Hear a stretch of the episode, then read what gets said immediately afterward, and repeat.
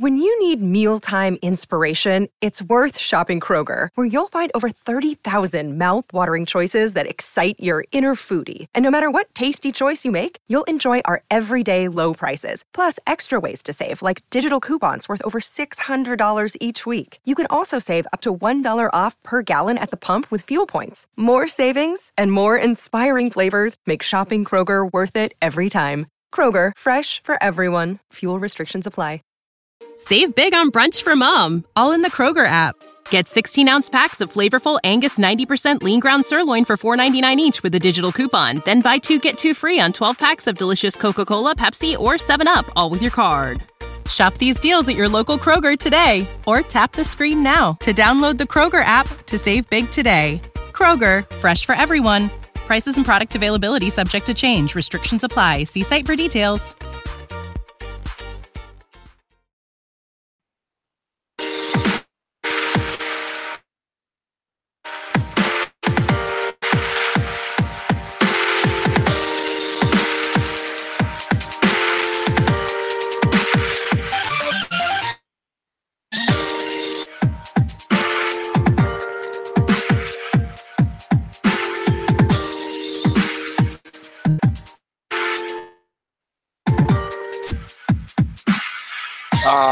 Welcome in to the NFL Mocks podcast. I am your humble host, Brooks Austin. And as always, we're coming to you live from Atlanta, Georgia. And my boy Sarah's out there in Omaha, Nebraska. Sarah, how we doing on this fine Monday evening, my brother? Oh man, I'm doing awesome. Doing awesome. It's been a great day. It was a good weekend. So I'm excited to talk some football, man. No doubt. That's what we do here on the NFL Mocks podcast. We talk a little bit of football, a lot of bit of football, depending on what night it is. And it is Bachelorette night, or at least mm. it was. I don't know if your significant other made you sit through it, Sarah. But you know, I took a nice one here in some Bachelorette today. Uh, you know, all that melodramatic stuff kind of doesn't really sit for me, man. It's not really for me. All that stuff's fake. Yeah, you know, we actually we started watching. um I don't know. It's been a couple weeks now. The show Lucifer on Netflix. It's pretty pretty popular right now. It's um so quick shout out to one of my favorite shows of all time, CSI. And uh CSI was made by this mm. dude by the name of Jerry Bruckheimer, who has basically recreated the show and uh, added celestial beings to the mix. And so it's pretty cool, man. I, I kind of getting to relive my old CSI days from from back in the day when Nick Stokes and Gil Grissom and the crew were were hitting it and uh it's really it's actually a really good show. So not bad.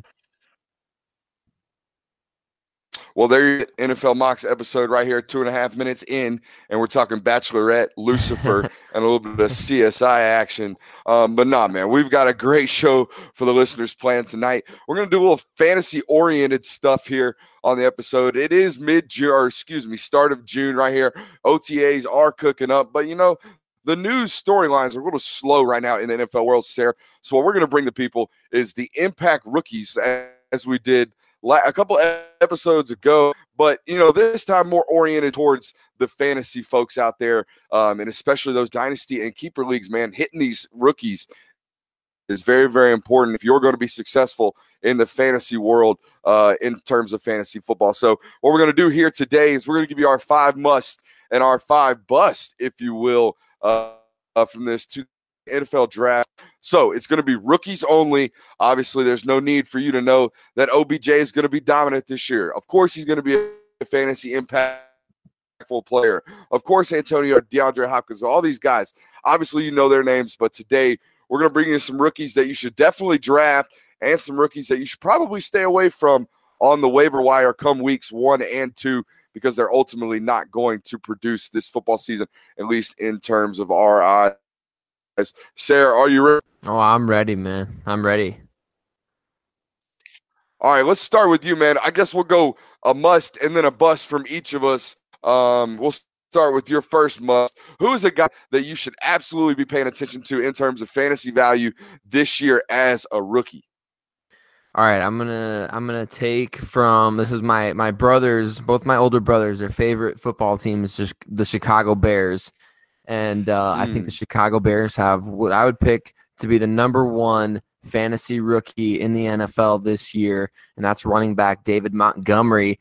I hate to do it because he played for the Iowa State Cyclones, man, and that goes against my Hawkeye uh, tendencies here. But David Montgomery, a really good player, and he's going to a great offensive system. So many good players around him there in Chicago, including Tarik Cohen. But I think Montgomery is really going to be that guy who who carries the full load as the main running back, with Cohen playing that receiver role that he played played primarily last year. So David Montgomery is my one must have, the number one pick, so to speak, for for rookies in fantasy this year for me.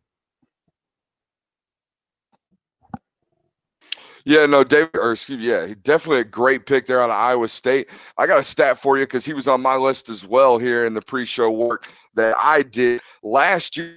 Man, Jordan 150 carries in that Chicago Bears offense, and obviously that's now vacated with him there in Philadelphia via a trade. I think for just a fifth round pick there uh, prior to the draft. And to be honest with you, the only guy he's really going to have to beat out there in camp for those early down touches is Mike Davis. Davis, the former running back out of South Carolina, obviously via Seattle. They're out there, uh, spent a couple years there with the Seahawks. So he'll have to battle him out early in camp, like I said, for those early first touches. But 250 carries last year uh, there for Jordan Howard. Um, the carry split, I think, was 250 to 99 there for Tarik Cohen. Obviously, more of a weapon there in that offense, not necessarily a traditional running back. So that's probably, um, you know, the main reason why David Montgomery's climbing up boards in terms of fantasy value.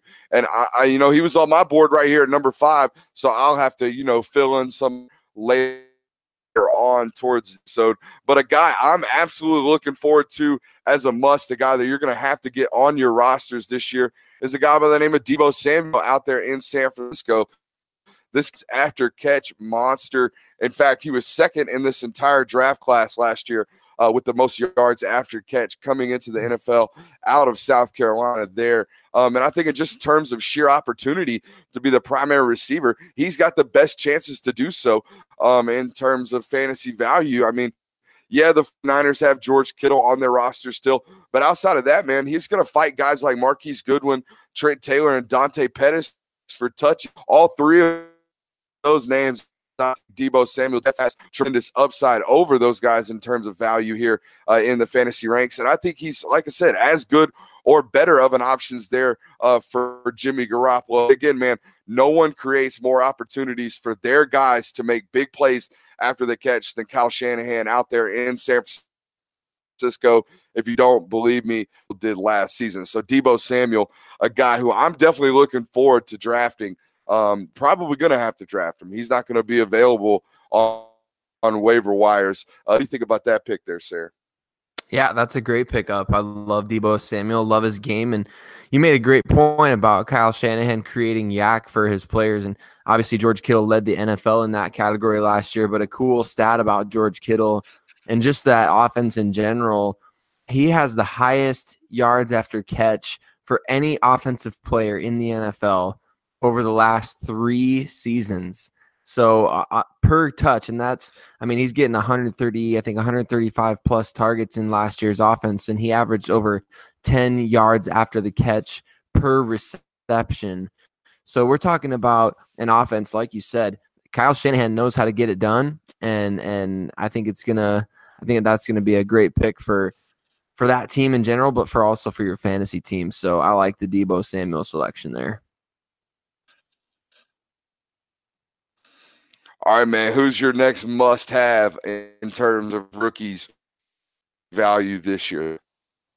Next must have for me, man. I, I hate to do this again, but I got to go with a New England Patriots player, and I'm going to go with N'Keal Harry. We've talked about him, you know, at length on this podcast before, but I think that he's definitely uh, the type of player that can make an instant impact. We saw back in 2010, Josh McDaniels drafted two wide receivers with the Denver Broncos, Demaryius Thomas and Eric Decker, and those guys didn't have huge fantasy impact year one, mm. but actually both of them were kind of dealing with some injury stuff. So I think that there's definitely a role that he can play in this Patriot offense. I'm skeptical because of the way that that Belichick has used rookie receivers in the past, or that McDaniels has used rookie receivers in the past. But I think this is an offense that's geared towards getting a player like N'Keal Harry uh, a good amount of touches throughout the season, and especially with Gronkowski off the table, I think there's going to be a lot more of a timeshare for him there.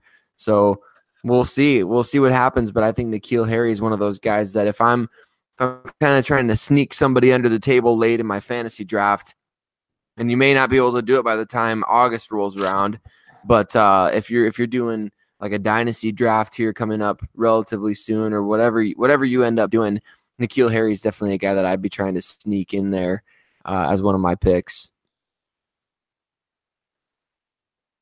No, I like that pick in N'Keal Harry a lot as well. Um, my only thing there with rookies in, in, terms of Tom Brady, you know, obviously he's a big, you know, developer relationships type of guy in terms of his receivers. Got to be able to develop that rapport. Uh, he works a lot off body language and just unwritten or unspoken type things there. That's why he's developed such a relationship with guys like Julian Edelman and obviously Gronk. Like right, you, like you mentioned, you lose that safety valve in Rob Gronkowski. So N'Keal Harry obviously going to get a lot of touches and opportunities.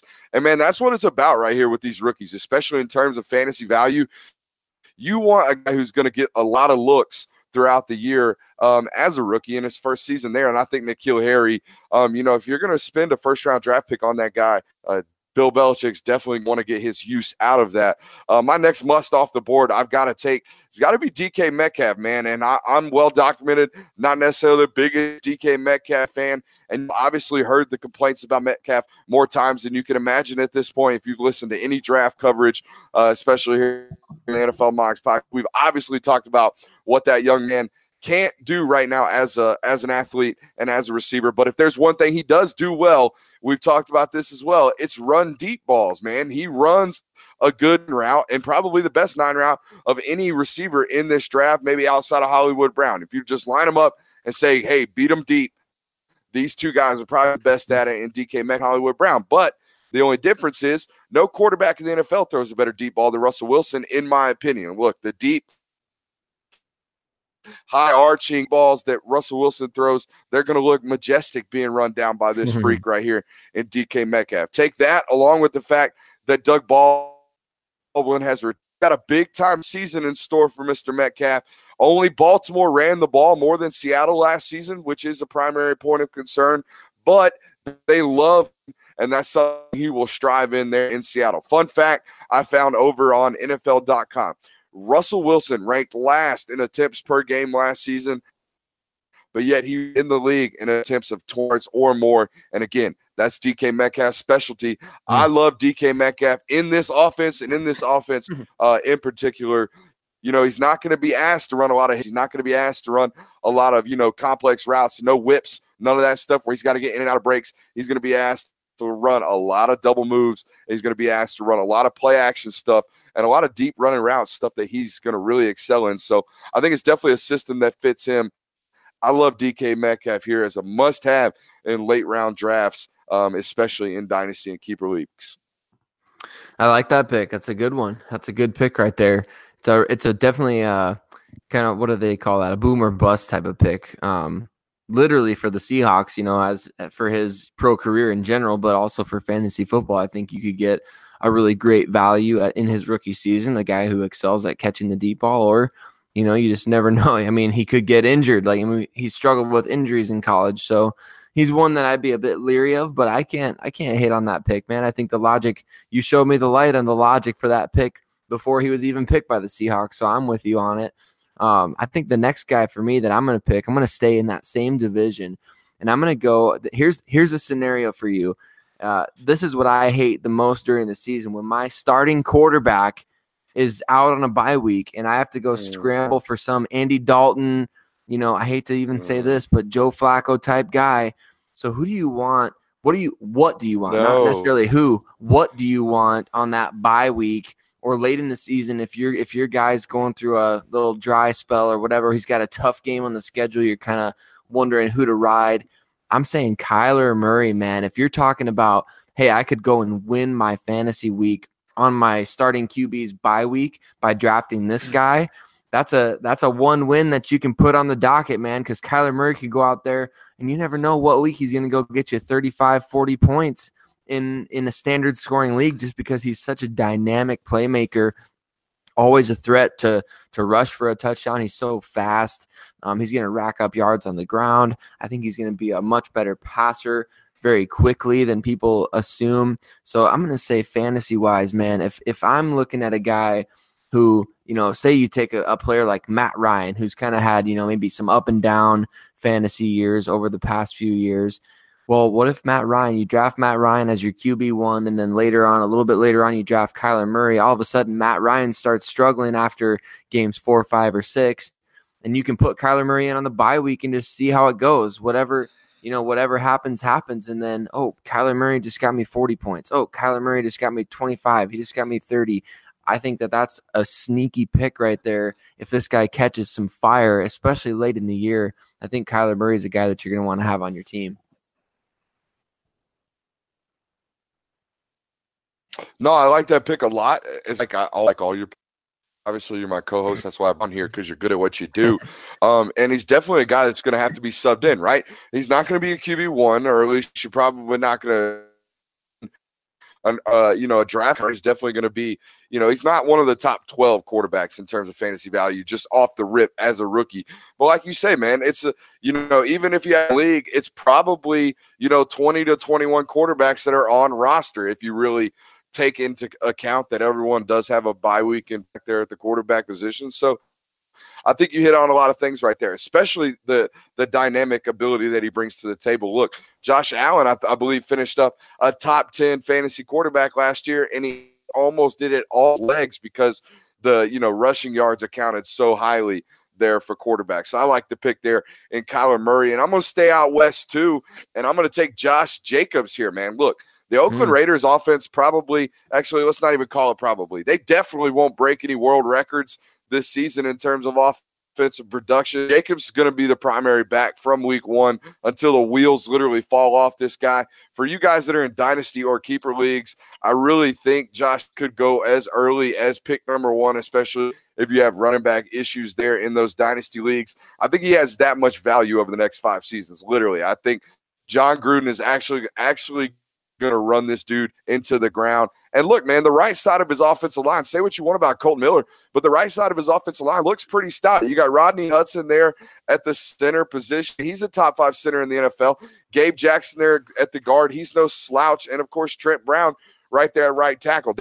They will holes in the run game game. I'm not here to say that you know, you know, copious amounts of sacks there, but they will run the ball hmm. effectively, mm-hmm. at least to that right side. Kolton Miller Miller's a soft. Don't expect him to, you know, be running power to the left side of the line.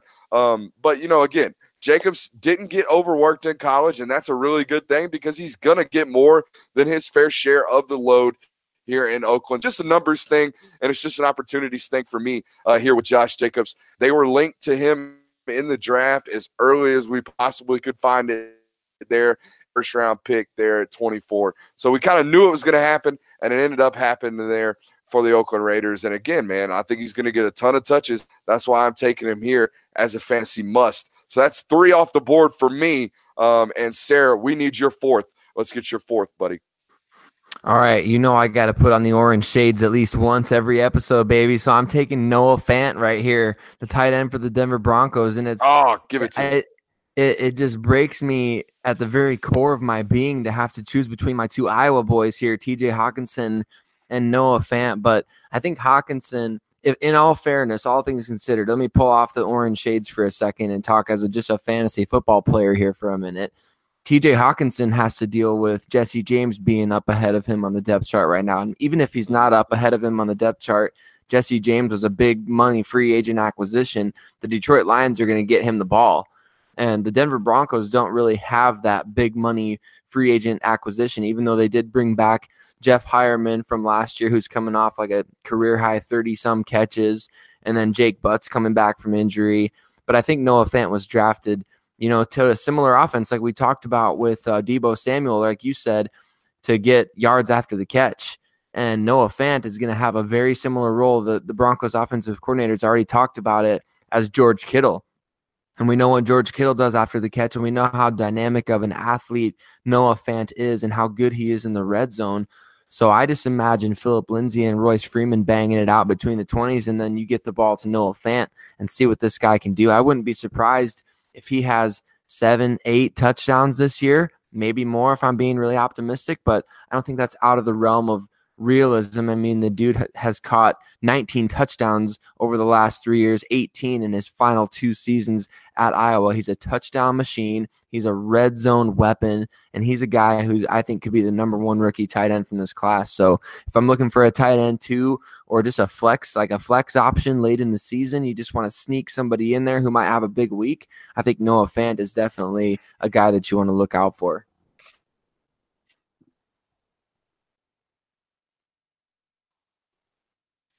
I like that pick as well, man. And I'm going to stick at the tight end position. This is the guy we talked about last show, man. Dawson Knox up low. Man, it looks like he's going to start day one there in week one uh, for the Bills. Listen to this, Sarah. Josh Allen target his tight ends, Azen, and with guys like Charles Clay and Logan Thomas both no longer on the roster, it's pretty safe to assume that Dawson Knox is the bulk touch there and that. Dude's got really natural hands. And even though fun fact he hasn't scored a touchdown since high school dating all the way back to high school because hmm. if you guys remember he was tied up in um i wouldn't call it explosive off- offense in, at Ole Miss but a crap ton of weapons. They had four receivers now uh in in a and of course playing tight end there uh not the greatest quarterback play at Ole Miss either from Jordan Ta'amu. Uh, not meaning to sit out here and take shots on Ta'amu, but you had that uh, at wide receiver and tight end, and you didn't quite do much at it. But nonetheless, I pretty much can guarantee Dawson Knox is going to go off in Buffalo this year.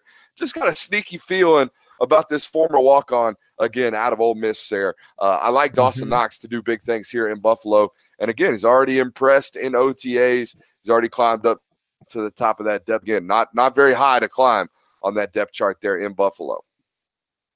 Yeah, I could definitely see that, especially since, like you said, he's already getting looks as the starter. Josh Allen's going to target him quite often. He's got the athleticism, he's got great speed, uh, and they've got some more players around him who could take attention off of him, right? So that's a nice pick right there. And uh, are we on? Are we on our last pick already, man? Shoot, for the guys that we want to draft. This is tough. Yeah, you're on your last one. Yeah, man, ah, guys, absolute must. All right, absolute must. All right, here's where I'm going to go. And we didn't talk about this on the on the podcast. I, I wanted to mention it, but I totally spaced on it.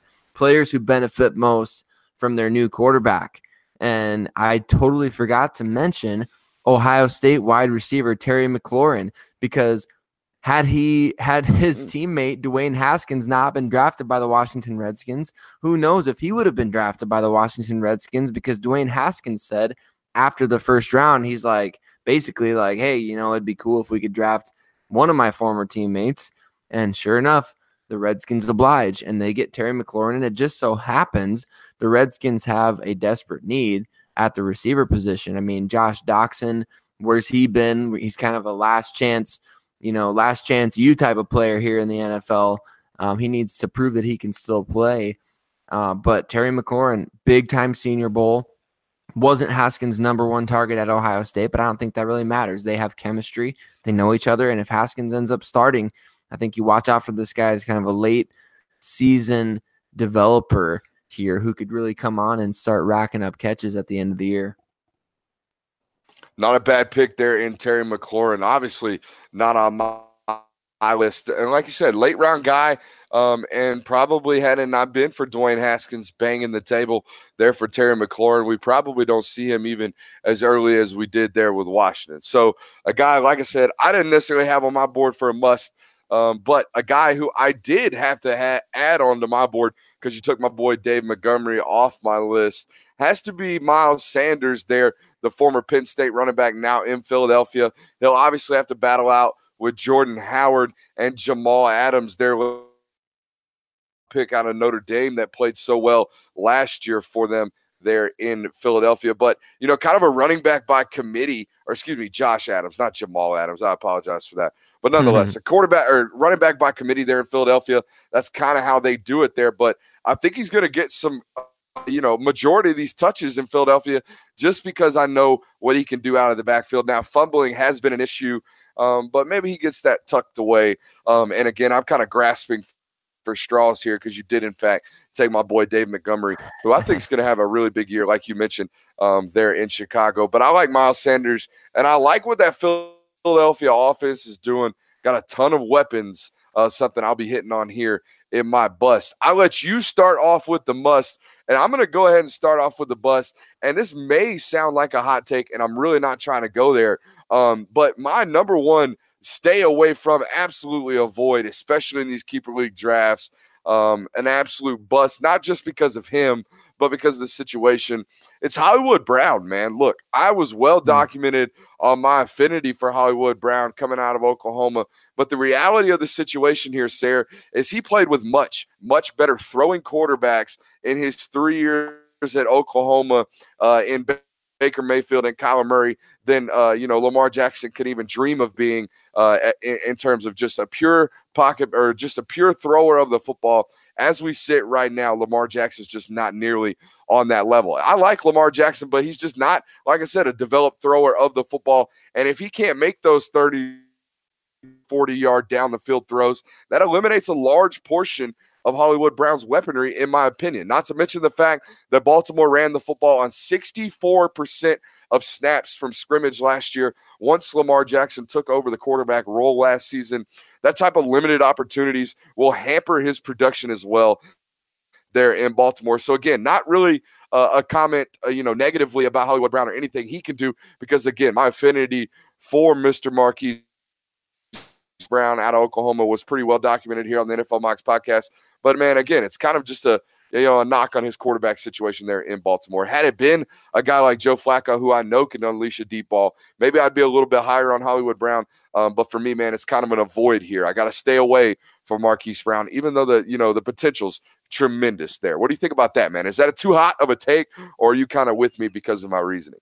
I'm definitely with you on that, man, because I think Hollywood Brown's got you know, like you said, 64%, man, running the ball with Lamar Jackson taking the snaps. I think that's it's kind of like a uh, here's our secret weapon type of situation, more so than here we're going to unleash Marquise Brown like Oklahoma did. I don't think it's that kind of a situation there. So I'm with you on that, man. I think that's that's a player that I would definitely shy away from draft. I would let somebody else overdraft him based on what he did at Oklahoma and me try to stay mm-hmm. smart and underdraft him based on what I think he's going to do right away in Baltimore. So fantasy wise, that's definitely the case. But you never know. I mean, he could have he could have two catches for you know 60 yards in a game and help the Baltimore Ravens win. But we're talking fantasy here. We're not talking in game impact. So I'm definitely with you.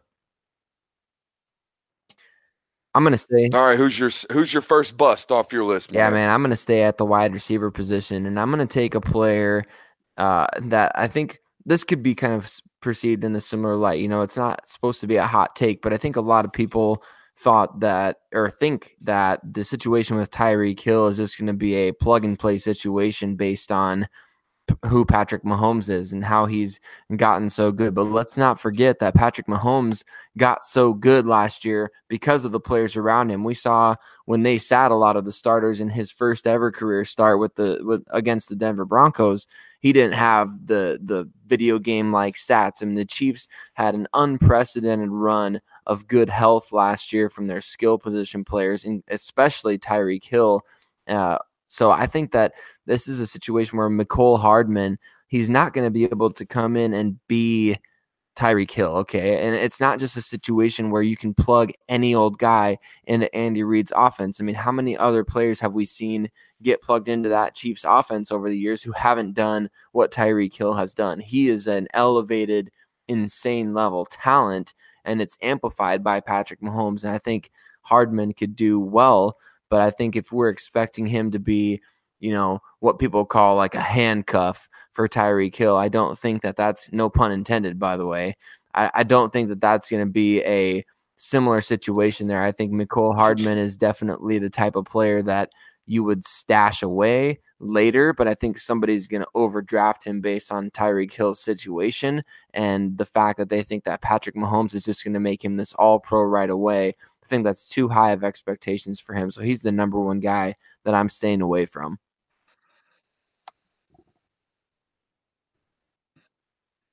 I mean, to me, man, I think it's sketchy in general. We, we really haven't heard much from the camp out there in the Kansas City on the whole Tyreek Hill situation. And I think a lot of that is by design. I think they're kind of waiting for the NFL, and the NFL's sitting on their hands in general because this is something they're not really accustomed to dealing with. I mean, we're talking about something in, involving with children, and even you know the the the law itself doesn't really seem to want to touch this very much either. So I don't really know what the situation with Tyreek Hill is going to be. The guy could be available week one and play all 16 games, or you know, he could get a four game suspension or whatever it's going to be. We haven't, we've literally heard nothing uh, from the situation, which to me means it's probably leaning more towards the guys available to play. I know, Sarah, that probably you know irks you and, maybe sticks a, so- a, thorn in your side there, um, just because I know how you feel about these types of situations, especially coming from you know a father like yourself. But I, I really don't. We haven't heard anything about it, and to me, that again, like I said, that leans more towards the fact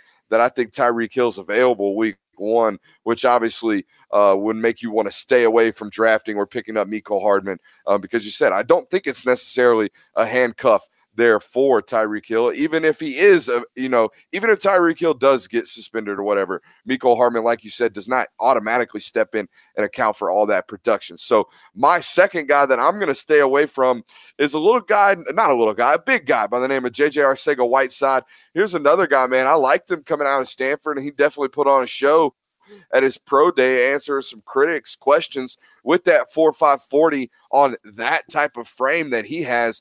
But this Eagles wideouts room, man, is just too full for me. Uh, to draft and take a shot on Arcega Whiteside, Alshon Jeffery, DeSean Jackson, and Nelson Agholor are still on the roster. And that's not even to mention the mouths that need to be fed in that tight ends room as well with Zach Ertz and Dallas Goedert. I just think it's a matter of limited opportunities for the former Cardinal here in Philadelphia. That's not to say Whiteside won't have upside in the future, though. They will inevitably get rid of Nelson Agholor after this year. His contract will be up. That'll inevitably open up some space there in Philadelphia and clear up some opportunities for Whiteside. But as of now, he goes on the bus list here. Uh, a guy that I'm probably going to stay away from just in terms of fantasy value. Now, that's not to say that if Alshon Jeffery doesn't go down in week seven or week five, like he so tends to do there in Philadelphia, that we might not throw a waiver wire claim in on JJ Arcega Whiteside. But just as of now, I think there's way too many mouths to feed there in Philadelphia before we get to Whiteside. Yeah, I agree with you. And I think that another player kind of in a similar too many mouths to feed situation, and I know this is gonna this might hurt deep down inside because I know how much you love him. But your boy AJ Brown for the Tennessee Titans, I'm don't staying away from this guy. Come on, don't man. you say?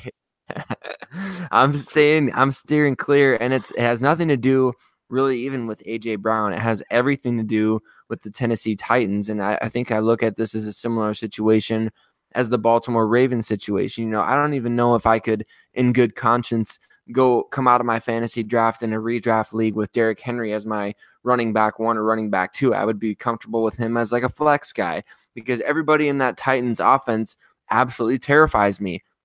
Because, like the New England Patriots, not that they're as good, but like the New England Patriots, I have no idea who's going to be the number one you know, ball carrier every week. I have no idea who's going to be the focus of the passing game every week. Is Delanie Walker going to make an impact this week? Is Corey Davis going to be a wide receiver one this week? Is AJ Brown going to be the target this week? I feel like AJ Brown's the type of guy that would be on my bench with 30 points, and then I put him in the next week, and he goes for a you know either a zero or close. And that's just the that's kind of just the Titans offense type of feel that I get. Who's going to even play quarterback? Is it going to be Mariota? Is he going to get hurt? Is it going to be Ryan Tannehill? Is he going to get hurt? How do those guys build chemistry with this rookie receiver one at a time? I just don't know. And therefore, I'm steering clear of your boy, A.J. Brown. You know, I mean, I understand staying clear of any Tennessee Titans offensive player uh, in terms of fantasy values always probably a smart decision. Um, that what you're talking about right there with the he could have 30 points this week and, and two the next. That is the story of Corey Davis fantasy owners since the day he walked into the league, uh, and I think it's probably going to continue. And, and and you led to it, man. A lot of it has to do with uh, you know inconsistent quarterback play there in Tennessee. And to be quite honest with you, I know you claimed he was your boy last week, but I don't job in Gray for what he, you know, supposedly did in Tennessee last year. I didn't see an extremely explosive offense. I didn't see anything relative uh, to what they do out there in LA with the Rams that he's so coveted for being a part of uh, prior to getting there to Tennessee. So I wasn't huge on the Green Bay hire, just like I wasn't huge on the Tennessee offense last year, just like I won't be huge on the Tennessee offense this year. But I do love me some AJ Brown. I'm going over under 600 yards, AJ Brown, and I'm pounding the over, my guy. Mm. Um, so I think you're a little bit wrong on this one, but I'll stay. But again, that's just my total bias, and I'm gonna be mm-hmm. the first one to tell you. Uh, everyone here that's listening to this knows I love AJ Brown. So let's continue, um, and we'll stick in the wide receivers room, man.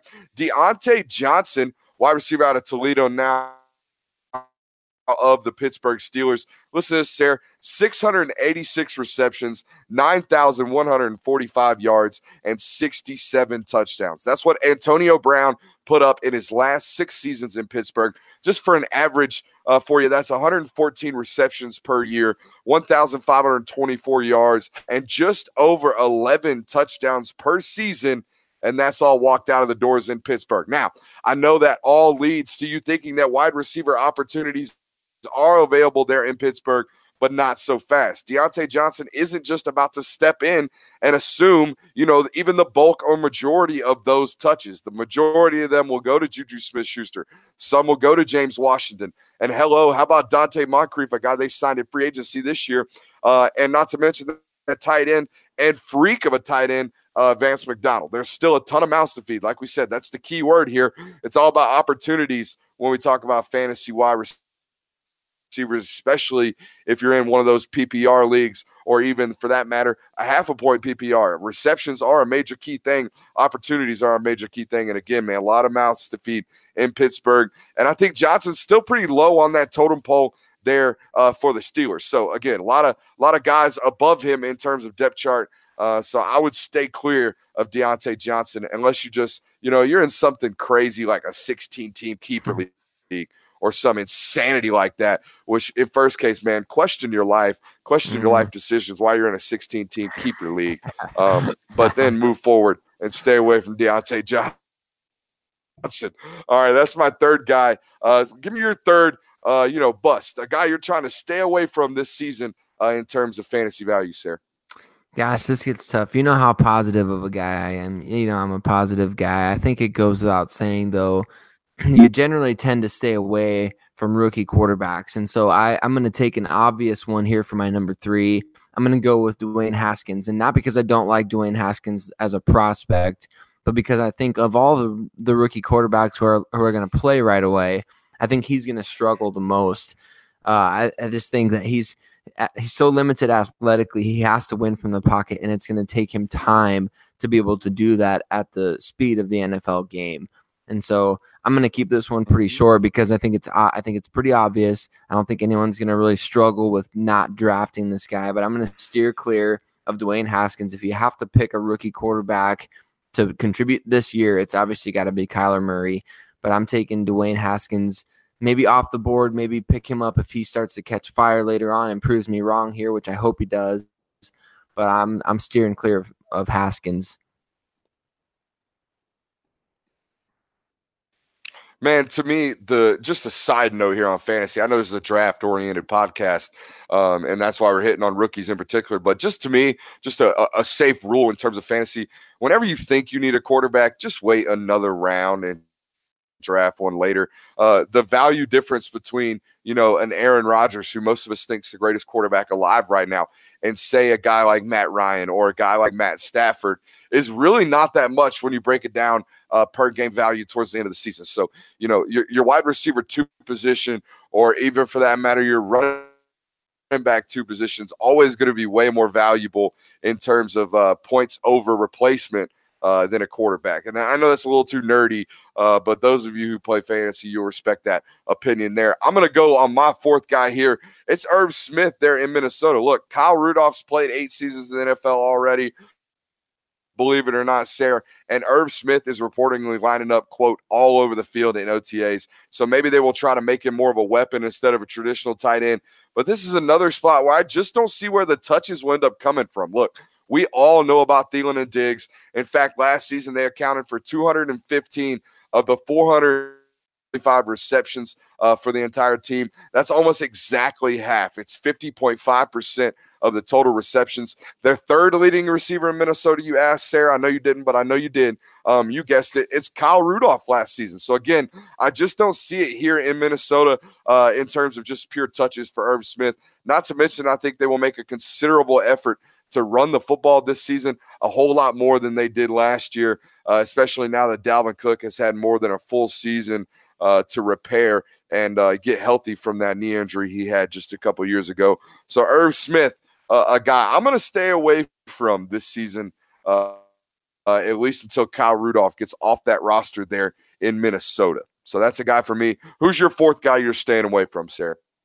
I'm going to stay away from Jalen Hurd. I know he was a bit higher draft pick than a lot of people thought he was going to be. And I love the story of him you know, playing running back at Tennessee and then excelling at wide receiver out at Baylor and just really generally doing really well at a both two different positions, playing at an NFL level really at both positions. But at the same time, I think that that's the type of guy that is going to take some time to really marinate in the NFL and and especially as it relates to fantasy. And he's got some players ahead of him. You already mentioned Deebo Samuel, who's going to be getting touches in that offense, and then you mentioned the number of guys already in that San Francisco offense at the receiver position alone who are going to be getting touches, much less at the running back position, where they've got Jerick McKinnon coming back this year.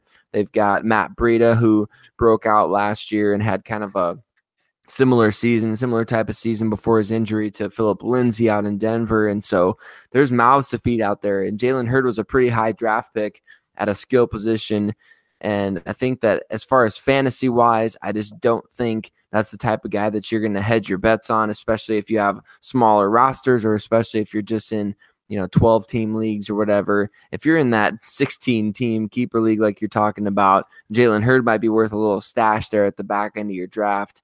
But uh, unless you're a diehard San Francisco fan and you think that he's to, you know, take over for somebody or that somebody's to get hurt and you're kind of just playing all these Jedi mind tricks with everybody, I think Jalen Hurd's a, a player that you might stay away from. All fair criticisms there, uh, Sarah. I totally agree with you. Jalen Hurd, a guy's got tremendous upside, but we, are just going to have to see. Uh, and he's definitely going to need a lot more seasoning, man. Kyle Shanahan, a former wide receiver. Sarah, quick uh, trivia question here. Do you know where Kyle Shanahan attended college and played wide receiver? I do not. I know where Mike Shanahan was. The University was, of Texas. But... He played okay. with uh, quarterback Chris Simms there at UT. But nonetheless, a former wide receiver there in Kyle Shanahan, he'll definitely be able to give uh, Jalen Hurd all the ins and outs of playing wide receiver in his system. And, a, you know, former wide receiver coach himself. So if he's ever going to get better at the position, it's definitely under Kyle Shanahan. But again, all fair criticisms from you uh, there on Jalen Hurd. My last guy I'm staying away from, and you kind of hit on it earlier, it's that New England Patriots backfield, man. Damien Harris is a guy I'm staying away from. And this pick right here isn't as much of a negative comment about Harris, but more of an endorsement of Sony Michel. Look, Michel was the leading rusher for New England last season, despite only playing in, in 13 games. But the thing I'm looking for this year, Sarah, he only had seven receptions out of the backfield last season, did uh, Sony Michel. Mm-hmm. they simply just didn't use him in the passing game at all. And this is a guy at the University of Georgia that averaged 9.7 yards per catch out of the backfield there in college. So I think we get a huge sophomore season from Sony Michel. And for that reason, I'm out on Damien Harris um, there in New England. And again, it's a lot like what you talked about on every Sunday morning. You really don't know what you're going to wake up and get um, out of the backfield there in New England. So it can be really, really frustrating in terms of being a fantasy owner. And for that reason, I would just stay away from them in general. But if you had to take one, I'm definitely taking Sony Michel. Like I said, I think we see a huge, and I mean huge, sophomore season from Sony Michel. I'm thinking maybe a Pro Bowl here in his sophomore season, Sarah. Mm, I like that. I like that confidence right there. That's nice. I uh I love Sony Michel, man. Watching him play at Georgia and seeing him last year down the stretch run with the Patriots, I mean, he was just unstoppable. So I'm with you. I mean, he could be if you're looking at, I mean, if we do a non rookie sleeper fantasy show or any type of fantasy show, I think we could talk a lot about Sony Michel and a number of these sophomore players from just that stellar skill position rookie class last year. But uh, yeah, I'm with you on that. And I think that's a great, great pick there. I was actually looking at Damien Harris as well here because I love him as a player, but I think he's going to be more of a game day impact guy than a fantasy impact guy as well. Um, but I'm gonna I had to close out my list here, don't I? I got I got number five here on the docket. I think that this year's running back class was so weird. Yes, sir. You know, it it was just a weird running back class. It seemed like everyone was kind of like you know a second to third round type of player. But I'm gonna take Devin Singletary as a guy that I'm not picking in this year's draft. I know that we've got LeSean McCoy yeah. one more year probably in Buffalo, and we got one year out of Frank Gore there. Devin Singletary could very well end up playing this year because both of those guys are older and they could end up getting injured. But you don't want to predict injuries when you're drafting fantasy guys. You kind of take that as it comes. And so Devin Singletary, if you're if you're a dynasty league person, he's a good pickup for you know your your third or fourth round pick. But if you're just playing redraft leagues, he's pretty much undraftable in my opinion. You're you're probably going to see two Buffalo players get picked, and if it was me, I wouldn't pick either of those guys. You know, personally, I would not take I wouldn't take McCoy or Frank Gore on my team right now. It's just a weird it's a weird situation and you can kind of you can usually kind of predict which teams are going to have good running back by committee situations. I don't think Buffalo's is going to be all that great. Um, and I think Singletary is probably the best back on that uh, team long term. But uh, I just don't think it's going to happen for him this year. So I'm going to take him off the off the board relatively early, and uh, I think I'd feel pretty confident about that.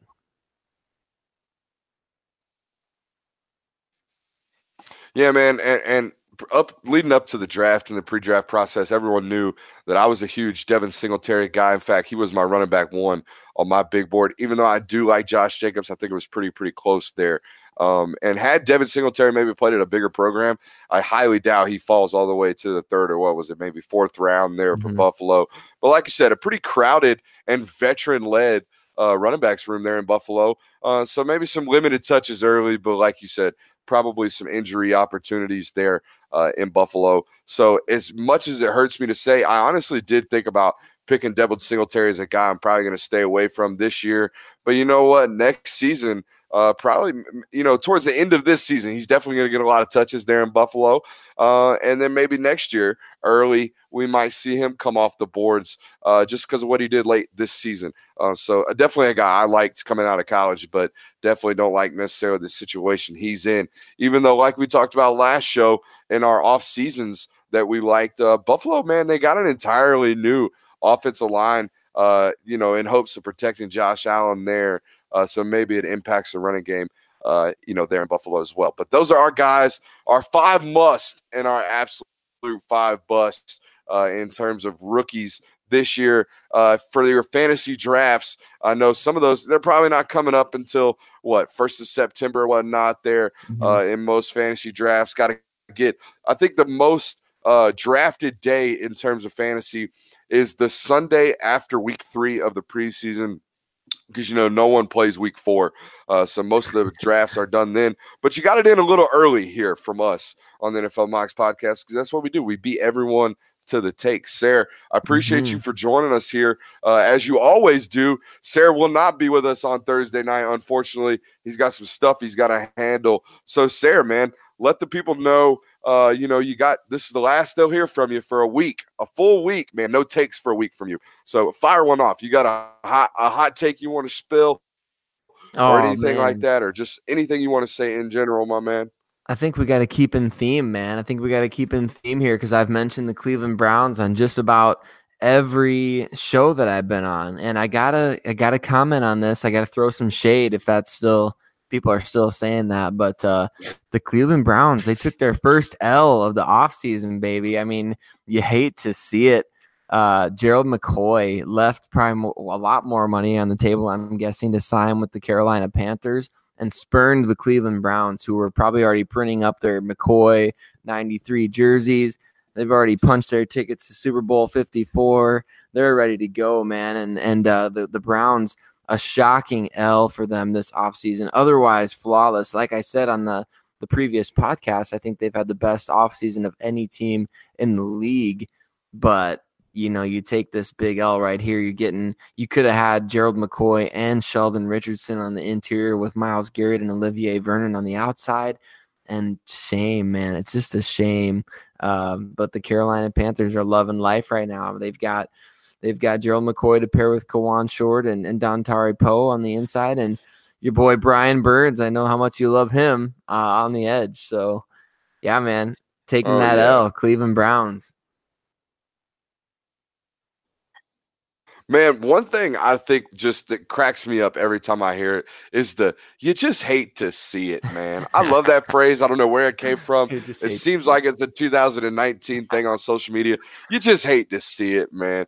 Um, you know, it's one of my one of my favorite things going around, uh, one of my favorite trends going around social media. But for those of you that are still listening to this podcast right now, man, do us a little favor, like, subscribe, rate, and review uh, you know, that's how we climb up those browse boards. Uh, that's how we climb up those categories. Uh, we appreciate you guys for doing that. If you've got any questions, whether they be draft on draft questions or maybe some early impact or whatever, some some names we're not necessarily talking about, or maybe a team specific question. If you got anything like that, feel free to leave it uh, there in your five star review. Uh, in your rating and in your review there on your iTunes or wherever you find us. So you can find us out or find us on Twitter at NFL Mocks if you got any podcast questions you want, or you can hit up Sarah at Sarah Bettinger on Twitter. And uh, as of course, as always, you can hit me up at Brooks underscore Austin FS. Sarah, I think I did all the promotional stuff there, uh, and I left you the NFLMocks.com stuff. So what do we got coming up uh, over there on the website? What can people look forward to, and what can they be reading in the next coming weeks from us?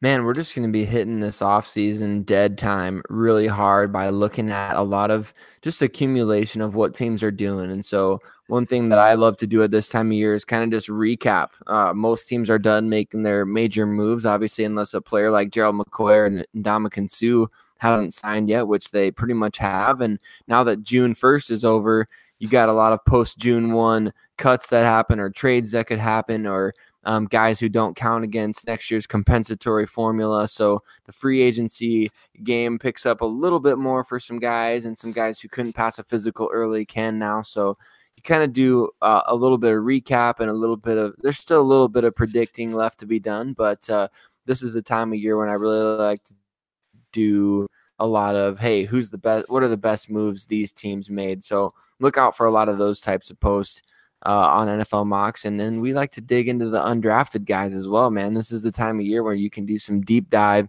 into some of what these scouts have been doing all throughout the year. They're uh, they're prized possessions, the diamonds in the rough, and uh, try to discover them for ourselves before the preseason games start heating up.